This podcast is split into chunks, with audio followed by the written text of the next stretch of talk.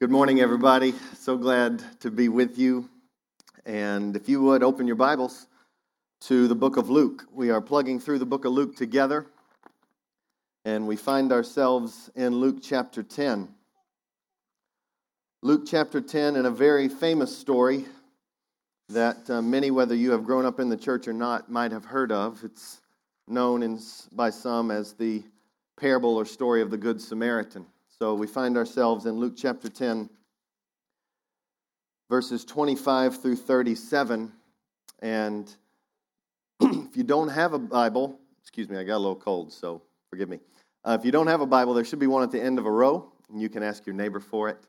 And we would love, if you don't own one, for that to be our gift to you. The Word of God is precious, and we love the God of the Word, and we love His Word. So we are in Luke chapter 10.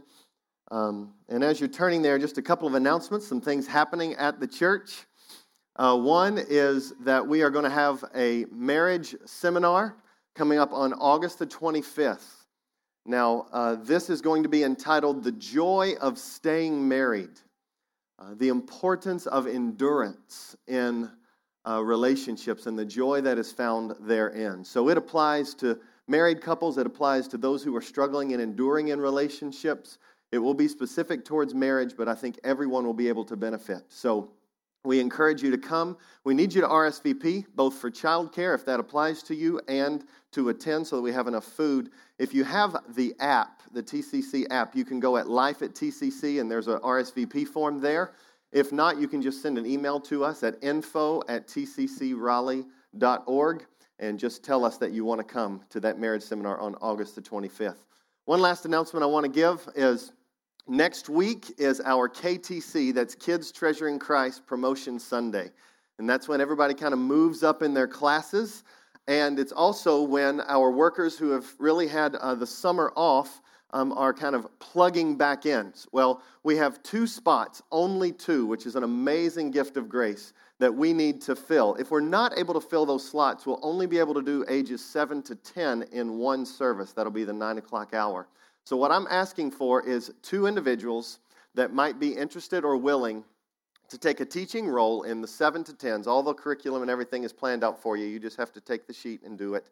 But anyone who might be interested in serving our 7 to 10 year olds, it'll be one month on, one month off is our rotation, and do it from now until May. So, uh, if that is of interest to you, we would love uh, to have you. Please contact uh, KTC at tccraleigh.org, or you can just use the info email, and we will uh, get all of that information to the appropriate people. Now, let's dive into God's Word together. Luke chapter 10. and I'm going to read the whole of the story together. The Word of God says this And behold, a lawyer stood up to put him, that is Jesus, to the test, saying, Teacher, what shall I do to inherit eternal life? And he said to him, What is written in the law? How do you read it? And he answered, You shall love the Lord your God with all your heart, with all your soul, and with all your strength, and with all your mind, and your neighbor as yourself. And he said to him, You've answered correctly. Do this, and you will live. But he, that is the lawyer, desiring to justify himself, said to Jesus, And who is my neighbor? And Jesus told him a story. A man was going down from Jerusalem to Jericho, and he fell among robbers, who stripped him and beat him and departed, leaving him half dead. Now, by chance, a priest was going down that road, and when he saw him, he passed by on the other side. So also, likewise, a Levite, when he came to the place and saw him, passed by on the other side. But a Samaritan, as he journeyed, came to where he was, and when he saw him, he had compassion. He went to him and bound up his wounds pouring on oil and wine. Then he set him on his own animal and brought him to an inn and took care of him. And the next day he took out two denarii and gave them to the innkeeper, saying, Take care of him, and whatever more you spend, I will repay you when I come back. Which of these three do you think proved to be a neighbor to the man who fell among robbers? And he said, The one who showed him mercy. And Jesus said to him, Then you go and do likewise. Let's pray. Father, you have shown us such great mercy. May we stand in awe as recipients of undeserved favor. And may we give it away as you have given to us. We pray this in Jesus' name. Amen.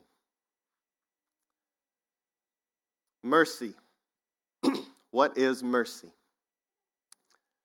Mercy is meeting felt needs of someone who is unable or miserable in their state through deeds. Mercy is meeting felt needs of someone who is unable to help themselves, who is in a miserable state, and doing, meeting those needs through deeds. Several months ago, it was Mother's Day weekend. Mother's Day weekend is always a time when we get to especially dote upon my wife and uh, thank her for all of the grace that God has poured into her life and into our life through her. So, Mother's Day weekend, we had a plan. We were going out to eat together. Well, the Thursday before Mother's Day and the Friday before Mother's Day, for various reasons in the life of the church body and in our own family, we found ourselves in the emergency room twice on Thursday and Friday. And some of those things carried over into a full day of Saturday events of just trying to love and care for people. Well, it was that evening that we went out to go eat. And when we went to go eat, we loved it. We were with my parents, so we were able to kind of kill two birds with one stone or bless two women uh, with one meal. And so we went and we ate together and we had a wonderful time. Well, later that evening, about seven o'clock, my wife started not feeling so good. And what persisted from there was what uh, Brian Regan might call everything on my inside wanted to come outside. my wife was sick and she got so dehydrated that at 11:45 in the evening we had to go to the emergency room. Now make sure you understand the scene. This is Mother's Day. This is my gift to her, sickness. And you have to also understand that because we had been really intensely involved in um, the emergency room events prior to, I had not written my sermon yet. So Thursday, Friday is my sermon day. If all that fails and I have to call an audible, I'll work on it a little on Saturday. Well, all of that was soaked up. So I had spent two hours on my sermon, which is not what I spend, normally 8 to 12. And so as we were thinking about that, I'm thinking, okay, well, we're headed to the emergency room and I've got a half baked sermon. We'll see how it rolls. So we come out of our subdivision, and as we come out of our subdivision, 11:45 at night, bumper to bumper traffic in both directions. Why is this? Well, because we live right near Walnut Creek Amphitheater in southeast Raleigh. Concert had just let out of Migos, and there were people everywhere. My wife at this point is not in the best of spirits. She is like, Get me to the emergency room. She is completely dehydrated. So she's like, Roll down the windows, like, Get me, uh, get me to the hospital, get me there. And so she's yelling out the window. And so I put the uh, emergency flashers on. We get in the middle lane, and then we go down the road, and we're at a standstill because what is a two lane road with a turn lane is now four lanes of cars stuck, and I can't do anything. And she's like, Tell them to move. Get me to the hospital.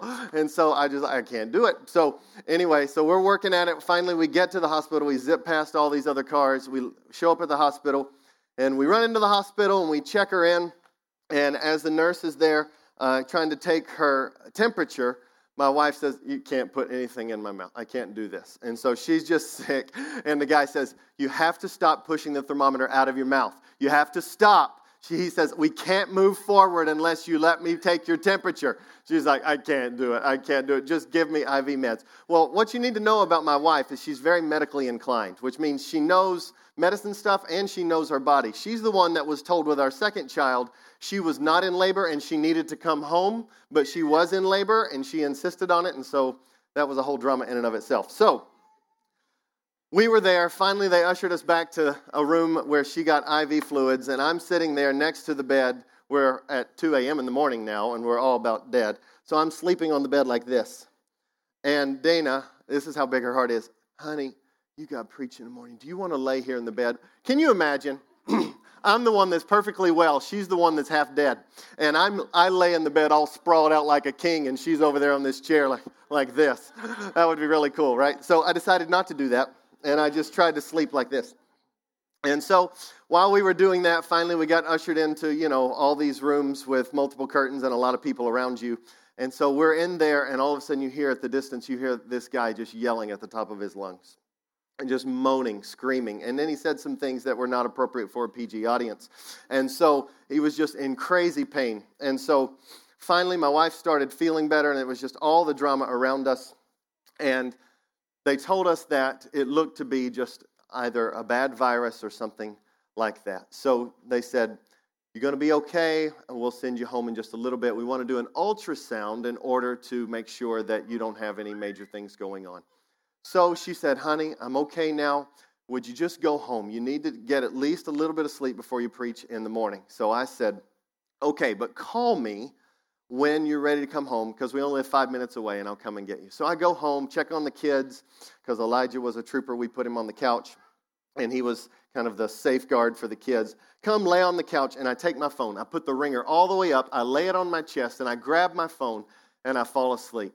And the next thing I hear is Dana walking through the door. And I said, Hey, what are you doing? And she says, Are you okay? I said, Yes, what are you doing? And she said, Did you not hear your phone?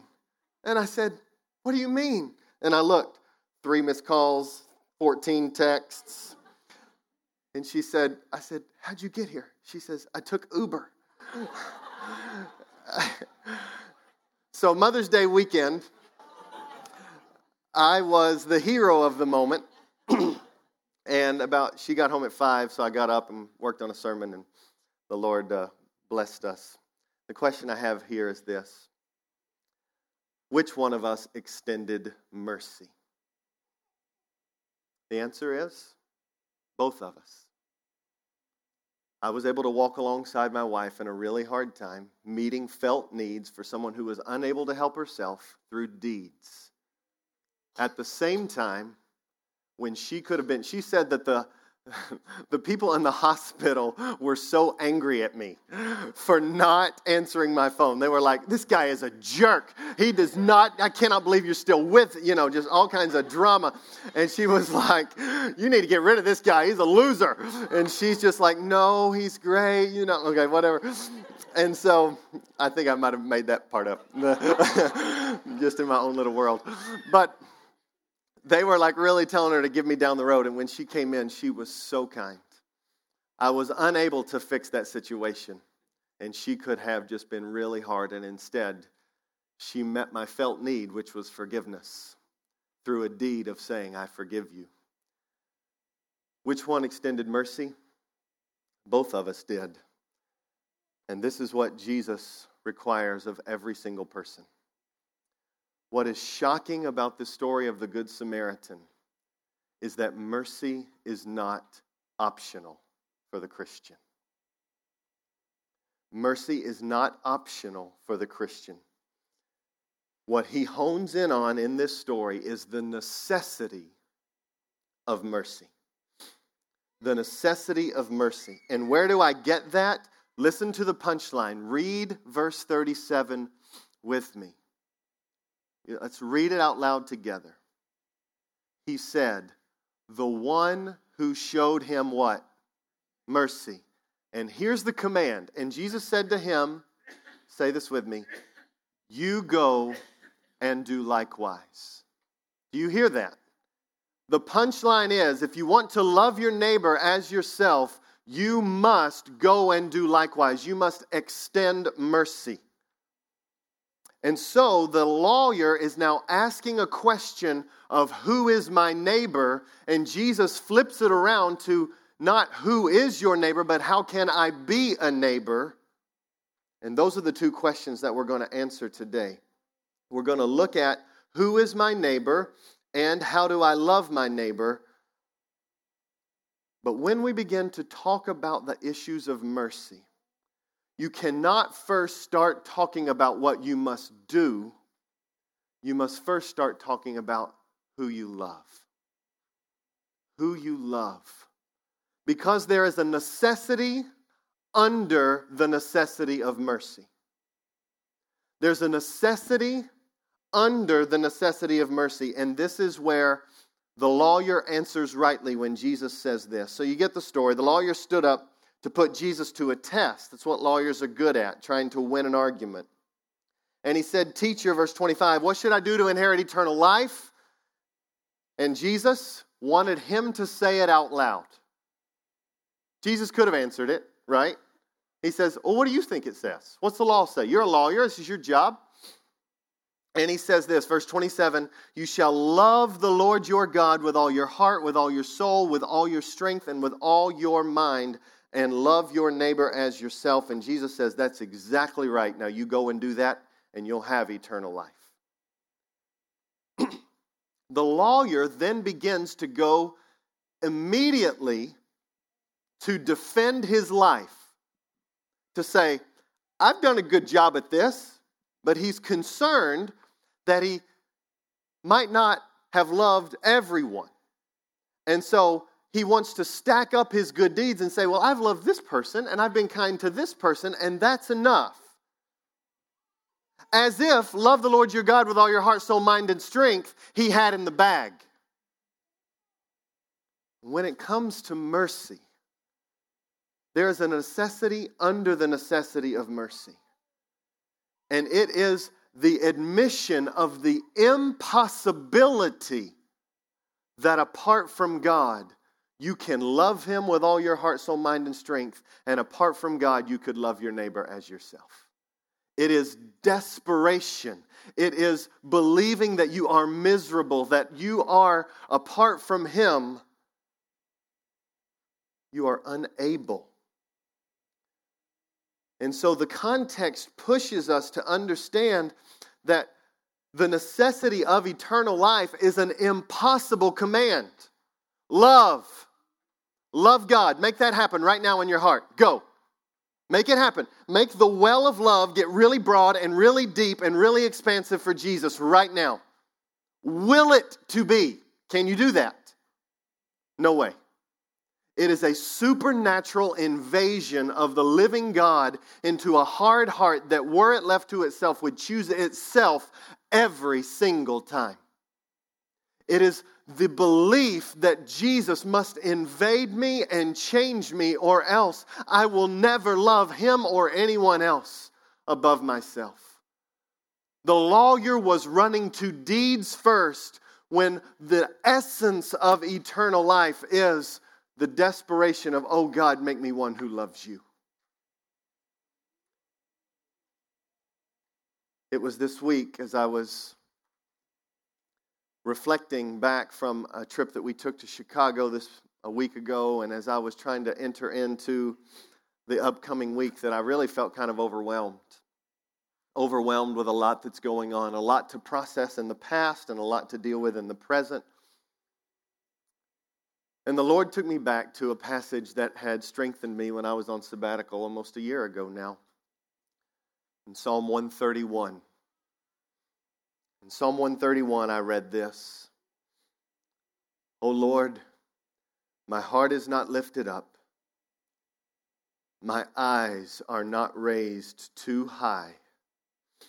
I do not occupy myself with things too great and too marvelous for me, but I have calmed and quieted my soul. Like a weaned child with its mother, like a weaned child is my soul within me. And God began to take his word and begin to wash over my heart. And I began to confess. I began to confess that I was trying to manage everything on my own shoulders and my own strength. I began to confess that I was trying to set my mind on things too high for me, trying to solve things that I couldn't solve. I was trying to be places for people that I couldn't be. I was trying to fix things that I wasn't meant to fix. And just as there's a pain between a weaned child and its mom, this, the child has to be convinced that the mom is going to provide for this child apart from what the child has known all of its life. It's in some sense a sense of suffering. It's a sense of identifying that I can't, I've got to fully trust my mom even though everything is changing around me. And this passage began to breathe over me by the Spirit of God that I can fully trust my God in whatever comes my way. I can fully trust Him. I can be confident in Him that He is carrying me. And that only came through a time of stillness before Him with Word opened and asking Him to fix my wrecked heart. And what God began to do was He began to bring Scripture to mind after Scripture to mind that He's never given me a stone when I've asked for bread. I sure have felt like it at times but only to look back in hindsight to realize it wasn't a stone at all. He was just saying, wait. Or he was just giving me something that it wasn't the absence of pain and it wasn't the absence of trial, but it was the presence of him through it all. It was bread, not a stone. And I'm telling you, that before we will ever understand what mercy is and before we will ever be able to extend it, we must be a people who are about the necessity under the necessity of mercy, and that is the necessity of stillness before the living God. It is not rocket science, but it is the hardest thing to do because if the devil can uproot your time with Jesus, he will shift you away ever so slowly into temptation, into selfishness, into self focus, into anger, into anxiety. And you'll lose sight of the joy of the humble walk of being a mercy giver. So, the context here is that we must be a people who understand that eternal life hinges upon I love God. And in all my mess, I love Him and I want to spend time with Him.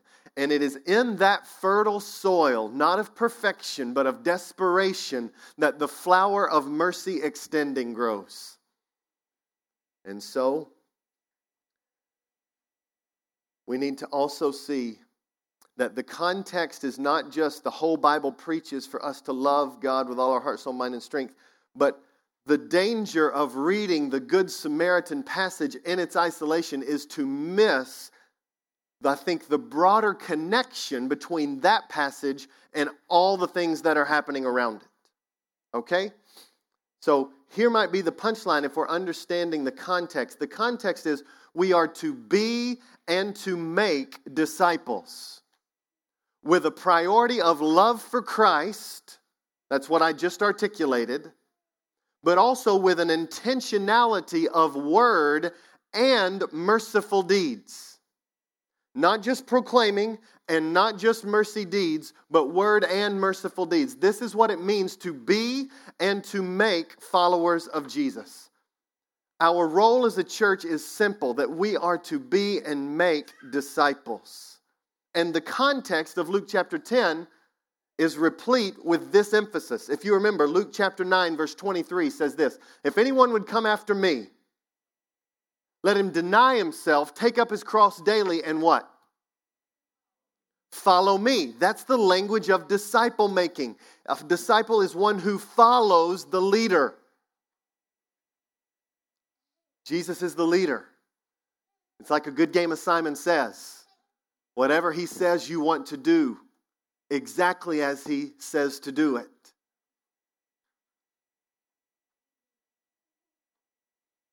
And then in Luke chapter 10, verse 9, not only does he say you must be a disciple who follows, but then you should go out. And the 72 are sent out. And here's what it says about the 72. Whenever you enter a town and they receive you, here's the command heal the sick in that town, and say to them, The kingdom of God has come near to you. Do you see what it looked like for them to be followers of Jesus? It was to make followers of Jesus through deeds of mercy, heal, and through proclamation that the Messiah has come and his kingdom is here. Darkness is breaking into light. Not either or, but both and. It always has been and it always will be. Some people try to say when we talk about the issues of mercy that no, we should just let our deeds do the talking and we never use words. The Bible says that is garbage. The power of God is in His Word. We must be gospel proclaimers. But His words must be accompanied by a life of mercy that meets people in their felt needs. There's a necessity of being deed doers, mercy extenders. And so, the context that brings us to the Good Samaritan passage is a context that has already said you're to be a follower of Jesus, you're to make followers of Jesus, and that means you proclaim and you do deeds of mercy to those who cannot help themselves. Mercy is doing something to someone who cannot help themselves. That's why it's used regularly in the context of caring for what we might call the poor, because it is a pronouncement of inability. Now, we just got back from Chicago. A team of 16 of us went to Chicago for a week. It was hard for me as I woke up this morning and made a cup of coffee. I realized last week at this time I made a cup of coffee in Chicago. That was pretty wild for me to kind of think we were just there a week ago. But while we were in Chicago, you just began to see God do an amazing work in the lives of our team. God was making us followers of Jesus who wanted to make disciples. And while we were in Chicago, here's a few pictures. So we, uh, this is what we saw, and so we decided to take our picture in the large bean. It's actually called a gateway cloud but it looks like a large bean. So we call it a large bean. And I'm the only one that you can't really see because my phone's in front of my face. But everybody else is there. The only people who came later after this were Esther and Emmanuel Gaines, so they joined us later. Next picture. But this is uh, one picture of our group. I just, I was driving and we stopped and I took it like this. So we stopped, okay? Um, and then we also got to spend some time at the end of the trip, next picture, to um, be with Craig and Elizabeth. Uh, this guy up here in the ICI shirt is one of their church members, and there's a guy in a red shirt. You can barely see his arm. That's Hunter Long, who used to be a deacon here, and we sent him out. And then right here is Craig's bald head. And so we were um, spending some time. Go back to the other, yeah, just for a second. And so we were able to pray and for their church in Humboldt Park, um, and just to pray over them and to pray for Craig and Elizabeth. And it was just a sweet time of um, ministering with them and to them. and here are a few things that some of our people said as they came away. I asked them to just give me some feedback on what was some things God taught you. My wife said this. One thing I loved about Chicago was waking up each morning with the mindset of living sent. It has reminded me to slow down and to take more time to talk with people about their lives. It's a reminder to me that there are gospel opportunities around me every single day. The message of slow down, and every day I'm a sent one with the gospel. Esther Gaines shared this. She said, Leading people to Christ's healing will come when we go deep with people and ask, What is your story? This is how we prepped one another. We, we practiced before we left on sharing our story, understanding God's story, and how does our story collide with His story. It's the ability to kind of understand different aspects of our story and how does it connect with the gospel story. And so she began to see that this is what she says with her words Esther. The beauty of just listening and getting into people's lives bearing that cross because it will be uncomfortable but eternally beneficial. To stop and to just ask, What's your story? Tell me about your life and just be a listener. And then develop the skill of how their story connects to God's gospel story. Here's an example. This uh, next guy now, this guy, I took a picture of his back for a reason. He is, we were here at some, a place called the Healing Corner. The Healing Corner was a place where in the community in Humboldt Park, there had been shootings regularly throughout the, the city. And where someone had died, the Healing Corner will go and they will just be um, a presence of, of love. They're not a Christian group. They just try to feed and provide counseling, etc. Well, Craig is uh, making relationships with them so that we can get the gospel into that moment of kindness. And so we were able to serve there uh, in this area uh, with the Healing Corner to just try to uh, be a blessing and to be a bridge between Craig's church and this organization. So, as we were there, I ended up talking to this guy. I'll call him Jerome. Um, it's not his real name, but to protect him. And I took a picture of his back rather than his face uh, because he has just gotten out of prison in December. And uh, he began to just open up. I asked him about his story, and he just began to share. It was like someone had never really stopped to listen. And he said, I grew up in a horrible environment. He said, I grew up, and at age seven, my dad told me to come with him and that we were going to go and get some stuff. And we would go, and next thing I know is my dad is bringing a TV out of an apartment, and he asked me to help him. So I help him.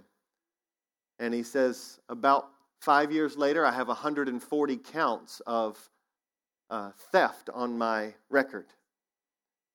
And all I was doing was seeking to help my dad, just be with my dad. Then his dad left the scene. Absentee fathers are common in our community and in theirs.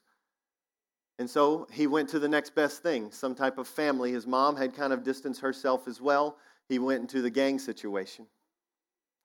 Found family in the gang. He became a designated shooter for gangs. Gangs will send out individuals to carry out their, um, their punishment upon others in order to claim territory or whatnot, and he was a designated shooter. He hadn't been caught for those crimes, but had been caught for other things. He just got out of prison and he was like, I can't live like this anymore, and I'm just trying to make myself better. Began to hear his story. He said, I felt like I have no way out. And immediately my mind was like, Christ promises a way out.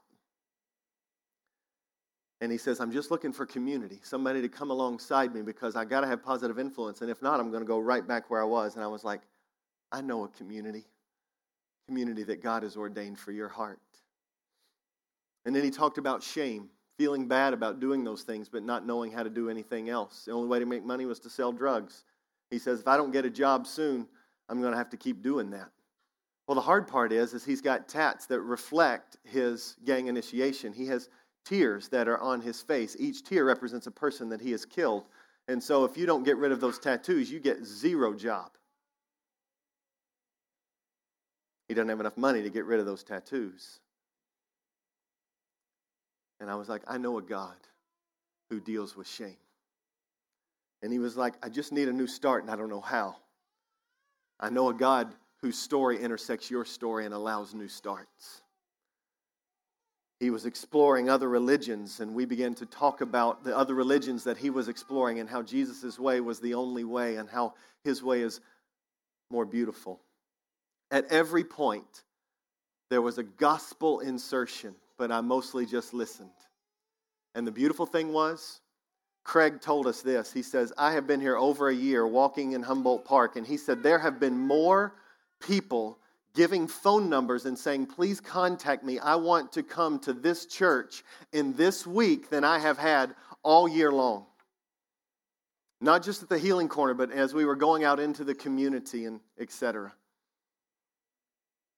And it was a group of people who left here with the sole aim of saying there are people who do not know the gospel of Christ, who are in a miserable state because of crime or because of poverty. And we were able to step in. This is what Jesus is pressing in upon us is that to be a disciple of Christ and to make disciples of Christ, we must be mercy extenders. It's not optional. The whole parable ends with who was the neighbor? The one who showed mercy. Now command, go and do it. So, real quickly, I just want to address two questions. The lawyer asked the question, Who is my neighbor? And Jesus gives an answer to the question, How can you be a neighbor? So I want to just try to follow the lawyer's train of thought, and then I want to go where Jesus goes. The necessity of mercy is inescapable, so we must ask, Who do we extend mercy to? That was the question that the lawyer was asking. The lawyer was like, Who do I extend mercy to? He was asking it to try to get himself off the hook. I've got a busy schedule. I'm a Jew, so I have been really good with the people that I hang out with, the Jewish people. Who is my neighbor? Trying to justify things. Well, the story begins like this A man, verse 30, was going from Jerusalem to Jericho. Now, this was a really steep road. A steep road that in the dark is almost like a back dark alley. It was regularly known for robbery and thievery, and it was a dangerous place. And so when we read this about the priest and the Levi, and we're tempted to be like, those jerks, I can't believe they did that. I would never do. We might be careful because let's understand the context. If the Jericho Road was one of fear, you need to understand if you were in a back alley and you saw someone who was laying half dead, the thought might be, well, they're waiting for me too. So, what I'll do is I'll run off and I'll find some good official who can come back and solve the situation because I'm afraid. The sometimes excuse of safety. Fuzzy line between safety and wisdom. And then, what else is interesting is you have a priest and a Levite. Their jobs were to be the people who cared for the poor. And yet, ironically, they're the ones who passed over the man who had been abused. And so, what do we find is that if the Levite were to touch this man, he didn't know if he was dead or not. If he were to touch him, he would be unclean for seven days and not be able to do his priestly duties. and so the priest would then have to wait seven days. And so you might say, I have a higher calling. Or you could say, I have a busy schedule, and that doesn't allow me to intervene at this time. The Levite was the one who was in charge of giving alms to the poor. That was his job. And yet, the picture here is that he didn't stop to extend mercy. This is why Jesus really presses it is better that you give mercy than do sacrifice, right? Have you heard that before? Quoting an Old Testament passage, Jesus will say, It's better to extend mercy than to just sacrifice. The point is not religious sacrifice. The point is love God with all your heart and love your neighbor as yourself, which means you must be a mercy extender. But then things get really inflammatory because he didn't choose another Jew to be the hero of the story. He chose an enemy and a non Jew to be the hero of the story. And so I think what we must begin to see that Jesus is laying out is when the lawyer is trying to get off the hook with who is my neighbor, who is the neighbor? Well, at first we must say, my neighbor is my multi ethnic neighbor. That extending mercy and being filled with neighbor love is a cross cultural love.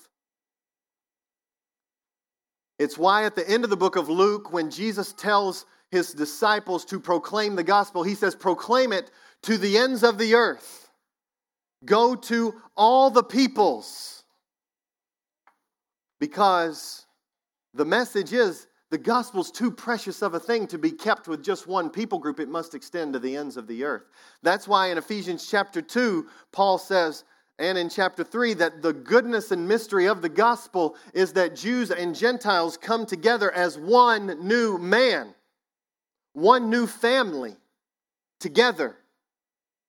This lawyer was trying to get off the hook. Well, I've been kind to those who are like me, but now the neighbor love is extended to it must be across cultures.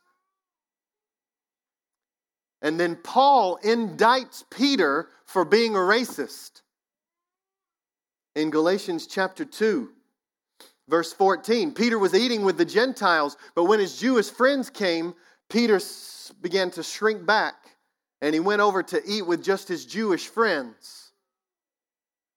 And Paul rebuked him, and here's Paul's rebuke. He says, Galatians chapter 2, verse 14, But when I saw that their conduct was not in step with the truth of the gospel, racism and a lack of intentionality with your cross cultural neighbors is out of step with the gospel. Paul then indicted Peter, also known as Cephas, before them all. If you, though a Jew, live like a Gentile and not like a Jew, how can you force Gentiles to live like Jews? Gentiles don't have to become Jews to be saved. Blacks and Hispanics and Asians don't have to become culturally white to be saved or to worship the living God. Christ died for a multi ethnic community. Jesus shocks the listener with neighbor love is cross cultural love. Tim Keller says this Jesus is trying to prevent a Jew from confining his ministry of loving deeds to his own racial religious community he defines neighbor as anyone at all relative, friend, acquaintance, stranger, enemy whose need we see. Not all men are brothers, but every man is my neighbor. This is the undoing of the lawyer's argument. I'm hoping that neighbor love is very narrow so that I can get myself off the hook with my good deeds. Jesus' answer is no way, no how. The enemy, the alien, the stranger, the immigrant, the cross cultural, multi ethnic neighbor, these are my neighbors. What else does this teach us about who the neighbor is? It's not only my multi ethnic neighbor, it's my near neighbor. It says several times in the passage that as they were going, it says, verse 33 But a Samaritan, as he journeyed, came to where this man was, and when he saw him, he cared for him. It was this sense that the others were indicted because as they were going, they crossed to the other side rather than drawing near to the one in need. Who is the neighbor? It is a near neighbor. As Bryan Loritts says, proximity breeds empathy. Distance breeds skepticism. The neighbor is a near neighbor. That is, there is a responsibility, a unique one, for us to love and meet mercy needs where we are. You must think about your neighborhood. And when needs of mercy arise in your neighborhood and you know about them, the generosity of Christ to you is meant to extend through you in various degrees and shapes and sizes and forms. I'm not telling you exactly what that looks like, but proximity defines in part who our neighbor is. And that's why we as a church are saying we want to intentionally locate ourselves in a low income, diverse community because when we gather, we want to be not only those who treasure Christ together, but who live sent lives of mercy. So we do it in our neighborhoods, but we cannot have blind eyes to the hurting in our city. We must have a keen eye, according to Jesus, to those who are hurting, to the poor. Now, that can feel really overwhelming because the more you begin to see needs, the more needs you begin to see. The more you begin to look for them, the more they grow exponentially. You, you know the illustration well. It is if you're looking for a certain type of vehicle, all of a sudden that's the only vehicle you see. If you're looking for a certain type of house, all of a sudden you see these certain types of houses. You see houses for sale that you never knew were for sale. This is how it works. And when you are looking to be a mercy extender, you will see and God will bring more opportunities for mercy. Craig Priestley, who's uh, uh, he and Elizabeth, we sent him out to Chicago. We, were, we went to try to bless them and serve them and also bless their church. The Saturday and Sunday we were there. 21 people were shot, and three died. One was in Humboldt Park, where we were all week long, only two and a half blocks from where we worship Sunday morning. And we talked with Craig, where Chicago has some pockets of poverty, but poverty is really not the strong issue. The issue is the, the volume of crime. So it's then crime leading to economic poverty, right? So it's not only poverty, but all the streams that lead towards the financial difficulty. The prison system, struggle with immigration, the issue of uh, fatherless homes and single parents, and all of this crime that's happening when someone dies and they're the primary breadwinner. And you just ask Craig, How in the world are you dealing with all of this? And he says, I would be crushed if I didn't think about one life at a time. And you will be crushed in this pursuit of loving your neighbor with deeds of mercy if you don't think about the joy and the privilege of one life at a time. When we are mercy extenders, we have to acknowledge our limits. When Jesus was healing over here, he was not healing over here because he was human and he had limits as a human. He was fully God, yet fully man. And we must too understand our limits. You are not the Savior, Jesus is. But do you see what Jesus is pushing us towards? Get eyes that look to be mercy extenders. We must look for it. But it's one life at a time. And then together as a church family, one life at a time becomes an army of love, and God gets a name of glory when his people are out meeting felt needs among those who are unable through deeds. Mercy. Proximity matters. How do you decide kind of about this issue of proximity? I think you need to understand the Bible is pretty clear about the priority of extending mercy to those who are impoverished or who are in great need in the church family. There's actually a priority in the scriptures, and many times when care for the poor is being talked about, it is care for those who are among you, brothers and sisters who love Christ. God actually has consequences for those who choose to reject Him. And some of those consequences for living licentious lives apart from Jesus is some of the signs of poverty that we find in our world. It does not mean that all who are impoverished are there simply because of personal sin. But it does say that there should be a stark contrast between this community of faith and the community outside. So when we think about what does it mean to be a mercy extender, we need to have ears open, eyes open on how to love one another. However, that doesn't mean love only here and don't love outside. Galatians chapter 6 solves this dilemma for us, verse 10 when he says this. So then, as we have opportunity, let us do good, those are deeds of mercy. Let us do good to everyone and especially to those who are of the household of faith. You get it? We must be mercy extenders as a means of spreading the gospel to people who've never heard of Jesus, but we must have an especial eye towards the needs in our own body. And that's why we're sending a team to Turkey who is going to go overseas in order to try to care for the needs of our workers.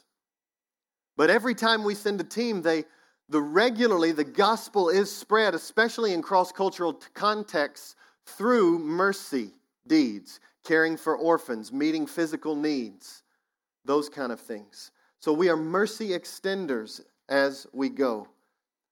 So who is my neighbor? Everyone. It's my multicultural neighbor, it's my near neighbor, and we need to have a keen eye towards our church family. But deeds of mercy are meant to be extended to those who don't know Christ. So Jesus then answers, How do I love my neighbor? The question is not who is my neighbor, but how can I be a neighbor? Well, I think the way we can be a neighbor is that we are mercy receivers, and therefore we should be mercy extenders. Let's just sit there for just a second. You'll know how to receive or to give mercy when you understand the mercy you've received. The more you reflect on your own sinful state, the more you are convinced that you are a sinner in need of a Savior, not just one moment when you prayed a prayer at age seven, but every single hour of every single day, you are a sinner in need of a Savior. And the moment you begin to get numb to that fact is the moment that self righteousness begins to come in, which was the problem of the lawyer. I can lean on my deeds as a means of God accepting me. So many Christians are tempted with that vice. And it is what Peter says in 2 Peter chapter 1 they have forgotten they have been cleansed of many sins and are blind. May we not be forgetful that God has been merciful to us, and that is the only reason we love Him. That's the only reason we're in this room. That's the only reason we would ever do a kind deed. It is the mercy of God. And so, as we have received mercy, it drains us of self righteousness as we give mercy. But also, what is our state as mercy receivers? We are undeserving, right? So our mercy mirrors his mercy. So, how did he give mercy? He gave it to the undeserving, which means we don't just give mercy to those that we deem wise who deserve mercy. That's very easy when we deal with care for the poor, when we deal with loving our neighbors in their painful state. We try to decide and discern if they deserve it. And if they deserve it, then we give it. And if they don't, then we withhold it. Sometimes there is such mercy in withholding. However, don't make it be because you self righteously decide they are undeserving.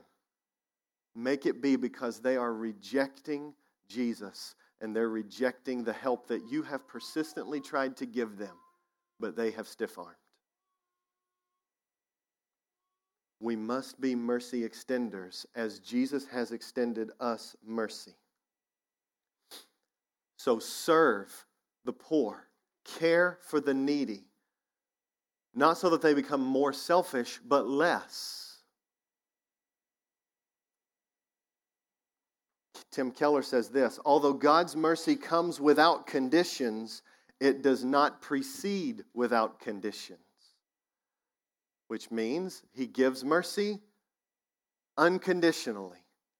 But as you continue to meet needs, there are times when benchmarks are healthy. It's a good thing for people to take steps. It's empowerment, it's growth, it's good. These are the difficult conversations when it comes to loving my neighbor. How else does Jesus say we love our neighbor? It is through meeting felt needs of those who are unable through deeds. How do I love my neighbor? Look at how the Samaritan loved his neighbor. He went to him, he drew near. He bound up his wounds, he took care of his medical needs, pouring on oil and wine, kind of an antiseptic of sorts. Then he set him on his animal, he provided transportation for him. And he brought him to an inn, he took care of his lodging. And the next day, he put two denarii to take care of the man's debt. What does it look like to meet needs through deeds? It is to be a people characterized by generosity, to be a people who understand how much they have received and they give it away. They listen to people's stories and they meet needs where they are. You know the guy I was talking about who was a gang member and trying to get out? Well, what the Healing Corner has sought to do was provide a guy who was doing a tattoo removal um, nonprofit in order to help gang members get out so that they can get jobs. How did that start? It started through a relationship with someone who was hurting who couldn't get a job because he had tattoos on his face or she had tattoos on her face. And so they established that these tattoos were keeping them from getting jobs. And so, to meet that need, they established this tattoo removal nonprofit. I tell you this as I was talking to him about the power of the gospel to invade his story, there were times that he was glassy eyed. You ever been there? and there were times that he was engaged. I just kept telling the story, trusting that God would allow him to not be glassy eyed and, and jump back in. But you know what really flipped the switch? Was when I brought Craig over and I said, This is the pastor of the church that would love to walk alongside you. And Craig began to talk to, and I said, he's got a need for a job. And Craig began to talk to him about some people who might be able to help him with a job. All of a sudden, he says, Thank you for this. I want to give you my number. I want to come to your church. Why is that? It's because meeting felt needs opens the heart, opens the door to get at the real need which is your alienation from God and the shame that covers your heart.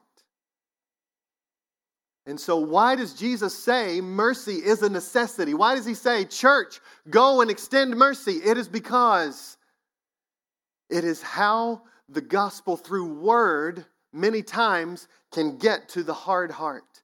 When they see Christ in action and then they can hear his powerful words over their ears, the combination makes disciples.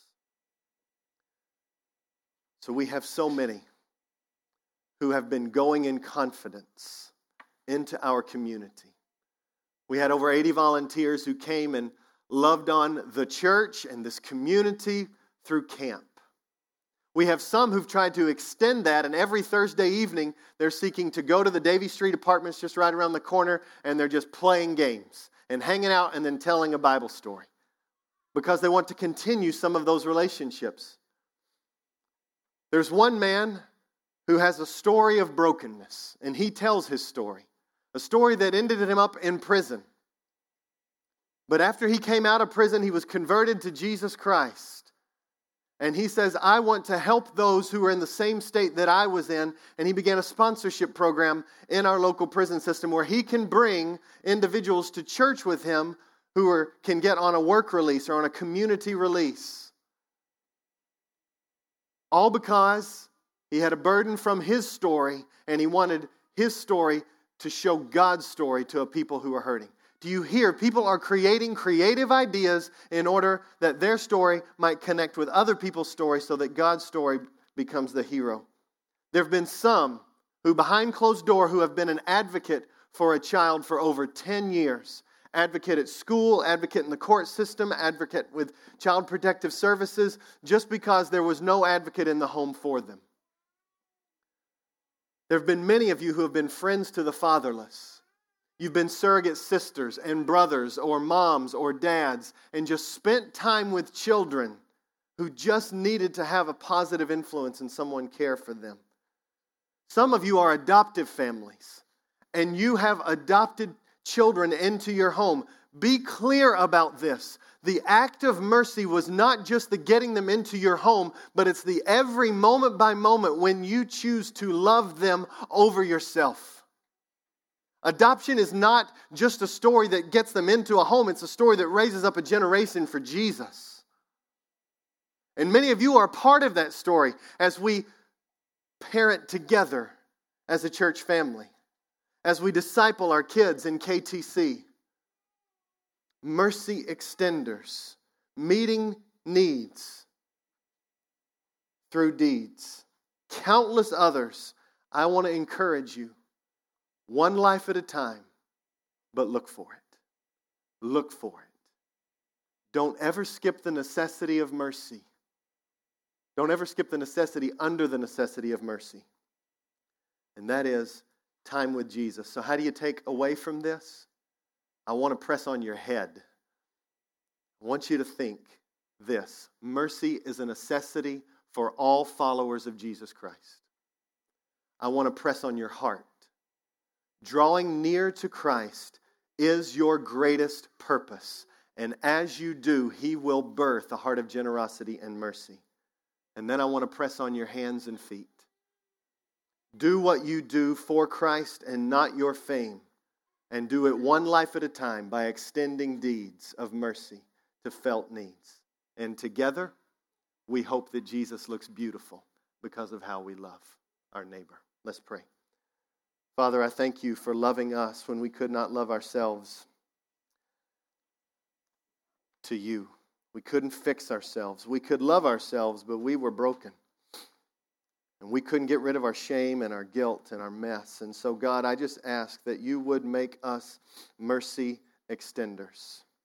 I pray that you would help us, help us to serve, help us to care, help us to think about how we can reach out to others.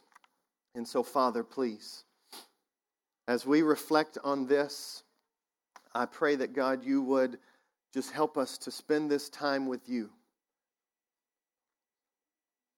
I pray that God, you would just help us to reflect and to meditate on what you are teaching us. May we be convinced that we must be mercy extenders. Would you give us relationships and help us to see what it looks like to pursue one life at a time? And so, God, I pray that you will help us. Help us in this moment. Help us in this moment to hear from you. As the music's playing, I just want us to spend a little bit of time in prayer, asking for the Lord to do a work in our hearts. Just spend this time asking God what the application looks like for you.